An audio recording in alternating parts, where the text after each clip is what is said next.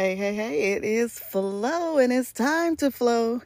Uh, right here with Dr. K. Olivia Packer, aka Flow Fabulously Living Outside Walls. It is Friday and it's time for our discussion, our continued discussion on relationships. And this week we're talking about relationships between uh, you and your adult children. So, for those of you that have adult children, you want to tune into this because this is some things that I have implemented that have proven to be uh, really good as far as developing that new type of relationship um, with my adult children.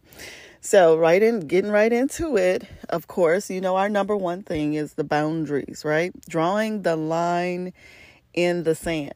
So basically, what I used to tell mine when they were teenagers and, you know, really, you know, bucking about the fact that I was all in their business. And as my mother would always say, what business?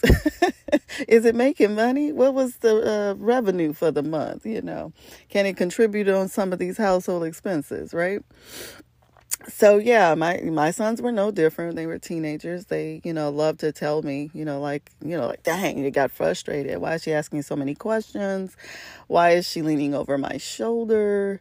Oh my God, what's going on with this lady? You know, she's just too intense. She's too much. Why? Well, once I always told them once you become an adult, it's your life. You do what you want to. I am responsible for equipping you in order for you to be a productive person in society. That is my job. So, uh, the morals and the lessons and preparation, I feel, you know, I did my part. Maybe the delivery wasn't always what they wanted it to be or what it should even be, but they can't say they didn't get it, right? They can't say they weren't shown it, uh, whether they were paying attention or not. So boundaries, boundaries. So yeah, and my youngest, it was hilarious because when he turned 18 and left and, you know, um, made this, you know, uh, declaration that he would never be back. And it's like, cool, because I didn't go back, you know. this is like, cool, you got that. Yeah, let's do, yeah, do that, you know. Make sure that you put yourself in a position where you don't have to come back, right? And so, at 18 when he left, you know, and it was funny to me because it didn't take long. And I don't even think it took a year. We were having a conversation. He says, I didn't believe you. And I said, What do you mean? And it was basically, he didn't believe that when I said that I was, you know, basically hands off, I was just going to be offering my opinion, suggestions. I'm here if you need me. You're an adult he didn't think I was serious about it. So, you know, he we were talking and I was like, "Well, I can only give you my opinion." It was just like, "Wow." She really meant that. And it's like, "Oh yeah, of course I did. Could have asked your brother on that one. Of course I did." Once it's over, it's over. You're 18, that's it. I don't have an opinion. I don't have one. I mean, I don't have uh, some a strong uh, opinion. I put it that way, where you have to do what I say. When you're um, uh, minor, yeah, absolutely. And when I'm responsible, absolutely, I'm going to tell you what to do. But after 18, it's your life. You live it. So, boundaries, people, boundaries. The second thing is to be available.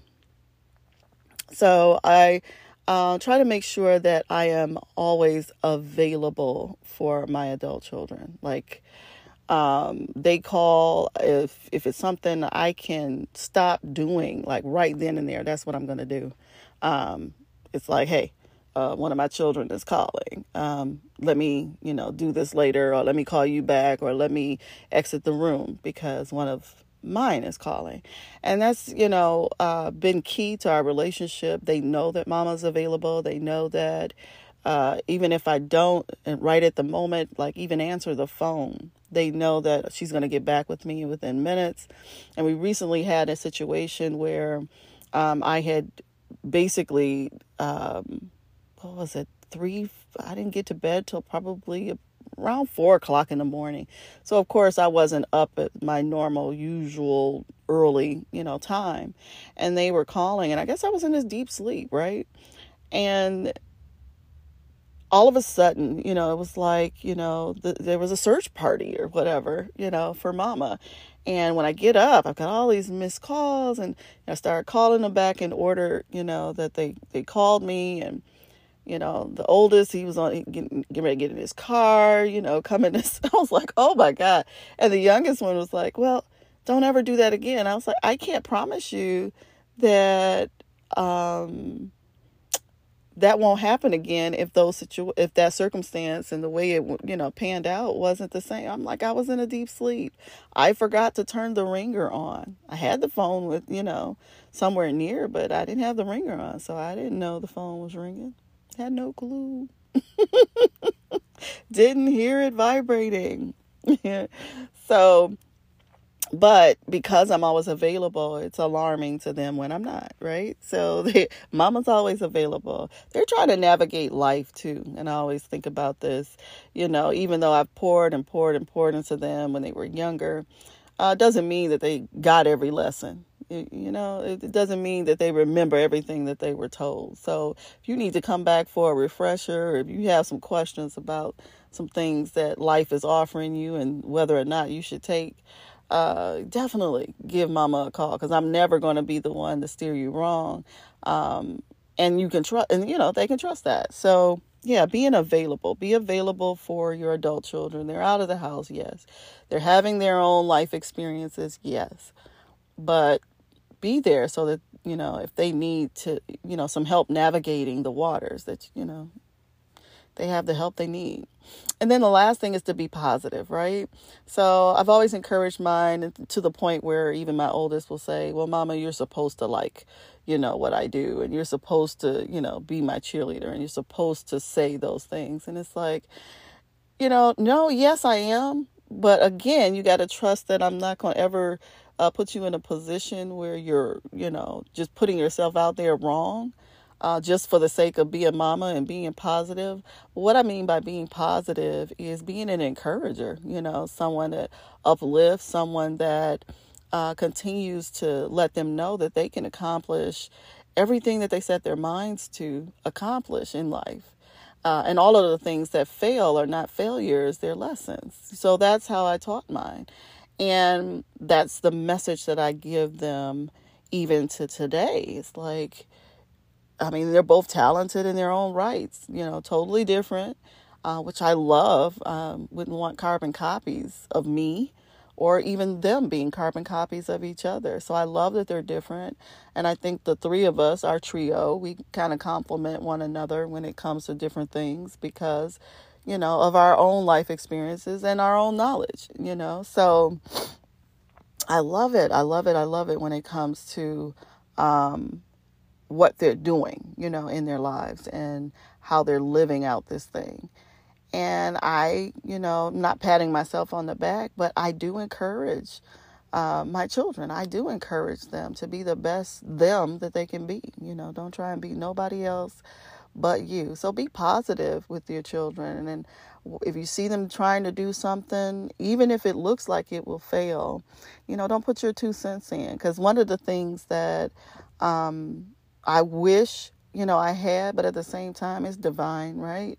Everything that, you know, concerns our lives is divine. I believe all things work together for good, Romans 8 and 28. So if they're all working for my good, then of course, you know, I got the, the right parents, I got the right people, you know, as far as my village. So, not saying that, but um, I just believe that if I had that encouragement, even when things look left, you know, for someone to say, oh, well, try it out and see, you know, that maybe I would have gotten failure down pat a long time ago, you know, and uh, not been so timid or afraid to, you know, put my foot in the water, so to speak. So that's what I do with mine. It's like, okay, go jump, jump off of the, yeah, go ahead, see what happens. see what let's see what happens.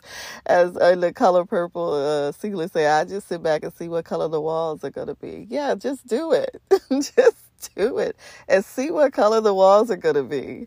Uh, so yes being positive Um, again, if you have any questions, you have any comments, anything you want to add, anything you want to subtract, anything you disagree with, if you agree with the things that were said on today, I'm just telling you what works for me and my experience, and then looking outside in the things that I've counseled other parents and what to do and how to deal with their adult children. So it works for us. You can try it like again i'll go recap boundaries you know that's always going to be a part of any relationship situation i talk about drawing that line in the sand being available for your adult children as they navigate through this life and then also being their biggest cheerleader or encourager you know encourage them to be all that they can be in the earth so that they can find their destiny and they can line up with the purpose that they were predestined to you know you know, fulfill, right? So, all right, this is Dr. K, Olivia Packer, aka Flow, fabulously living outside walls, signing off, and you know exactly what it is that I want you to do. Absolutely, I want you to keep flowing. Until next time, guys, see you next week.